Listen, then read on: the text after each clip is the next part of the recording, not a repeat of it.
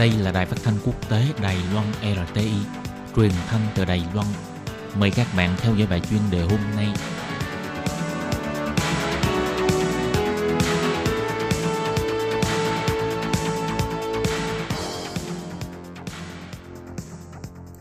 Minh Hà xin kính chào quý vị và các bạn. Các bạn thân mến, hôm nay trong 5 phút chuyên đề, mời quý vị theo dõi bài viết nói chuyện thanh niên về quê tạo sức bật cho địa phương. Người nghỉ hưu cũng đừng nên thờ ơ trước sự việc. Những năm gần đây, nhiều nước trên thế giới dấy lên phong trào kiến tạo nơi trốn, bất kể là từ Nhật Bản cho đến Đài Loan, đang kết hợp với bốn sự sáng tạo mới vô cùng sôi động vào thời nay bao gồm sự khởi nghiệp, sự sáng tạo trong nông nghiệp, sự sáng tạo trong du lịch và sự sáng tạo trong văn hóa có mối liên quan gắn bó và tương tác rất chặt chẽ. Không phải nghi ngờ những quan niệm và ý tưởng mới này đều đối ứng với thế hệ trẻ thời nay, đặc biệt là cho gắn kết với sự khởi nghiệp của thanh niên. Nếu mà lựa chọn địa điểm thực hiện và đưa vấn đề của sự sáng tạo mới phát triển ở ngoài thành phố, thì trong trực giác sẽ liên kết thành một bản mẫu thực tiễn cho chương trình thuốc thanh niên về quê phát triển kinh tế. Sự thật thu hút thanh niên về quê hiện nay đã trở thành một xu hướng mới.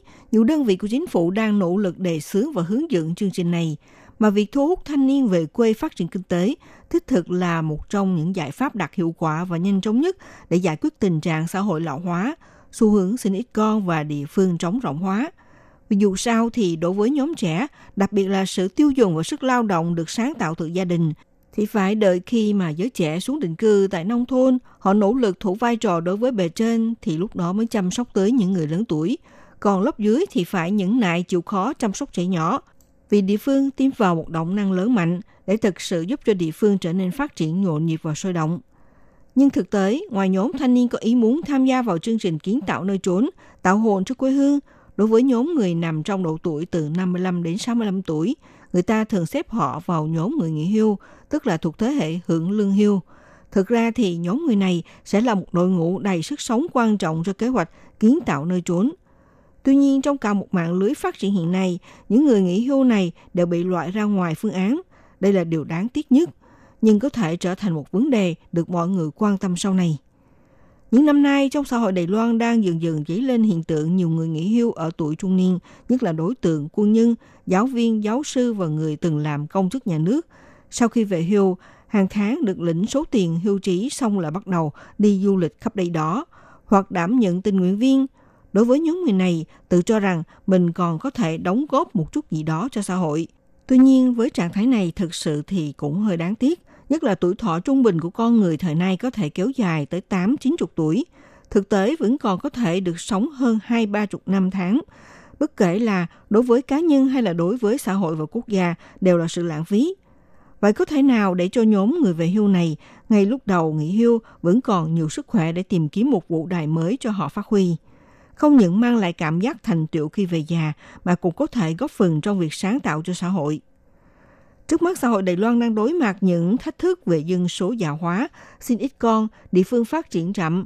Liệu người dân có thể thử đề xuất một khái niệm kiến tạo nơi trốn để đuổi kịp bước nhịp của Nhật Bản? Đối mặt tình trạng cơ quan chính phủ sau này ắt phải thông qua nguồn hỗ trợ của chính sách để chịu dắt động năng của xã hội tiếp tục hướng đến phía trước. Thì thay vì làm như vậy, nếu chúng tôi nhìn lại các phương án hỗ trợ do chính phủ ra mắt, dường như hiếm có khi đưa nhóm người nghỉ hưu vào trong tư duy suy nghĩ – đối với nhóm người đang hưu trí, tạo cơ hội cho họ đi vào những khu rừng thiên nhiên, trở về mảnh đất quê hương, làm những việc khác hơn so với thời còn trẻ. Có lẽ hành động này không còn gì là cao thượng, thuần túy là xuất phát từ mối tình gắn bó với quê hương, hoặc là dành một tình cảm yêu mến vùng đất tự nhiên, mà cũng có thể đến vì hoạt động ngưng cố sống cho nó khỏe hơn.